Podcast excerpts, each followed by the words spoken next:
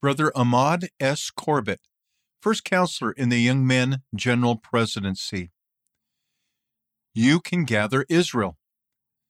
Almost three years ago, President Russell M. Nelson invited all youth of the Church of Jesus Christ of Latter day Saints to enlist in the Lord's Youth Battalion to help gather Israel on both sides of the veil.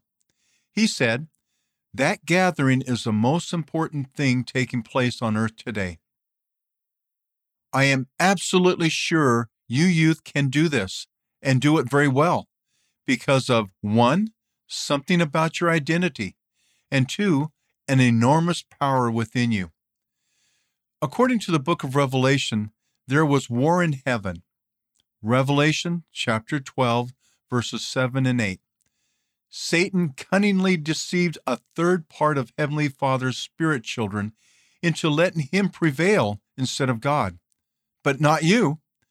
The Apostle John saw that you overcame Satan by the power of your testimony.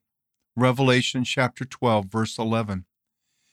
Knowing you overcame Satan by the word of your testimony before will help you love, share, and invite now and always to invite others to come and see, come and help, and come and belong, as that same war for the souls of God's children rages on.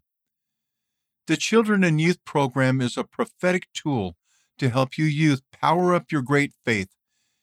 As you youth lead, lead in living the gospel, caring for others, inviting all to receive the gospel, uniting families for eternity, and organizing fun activities, the great faith in Christ you had in the premortal life will resurface and empower you to do His work in this life.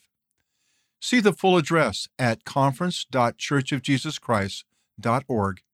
Read by Gene Nelson.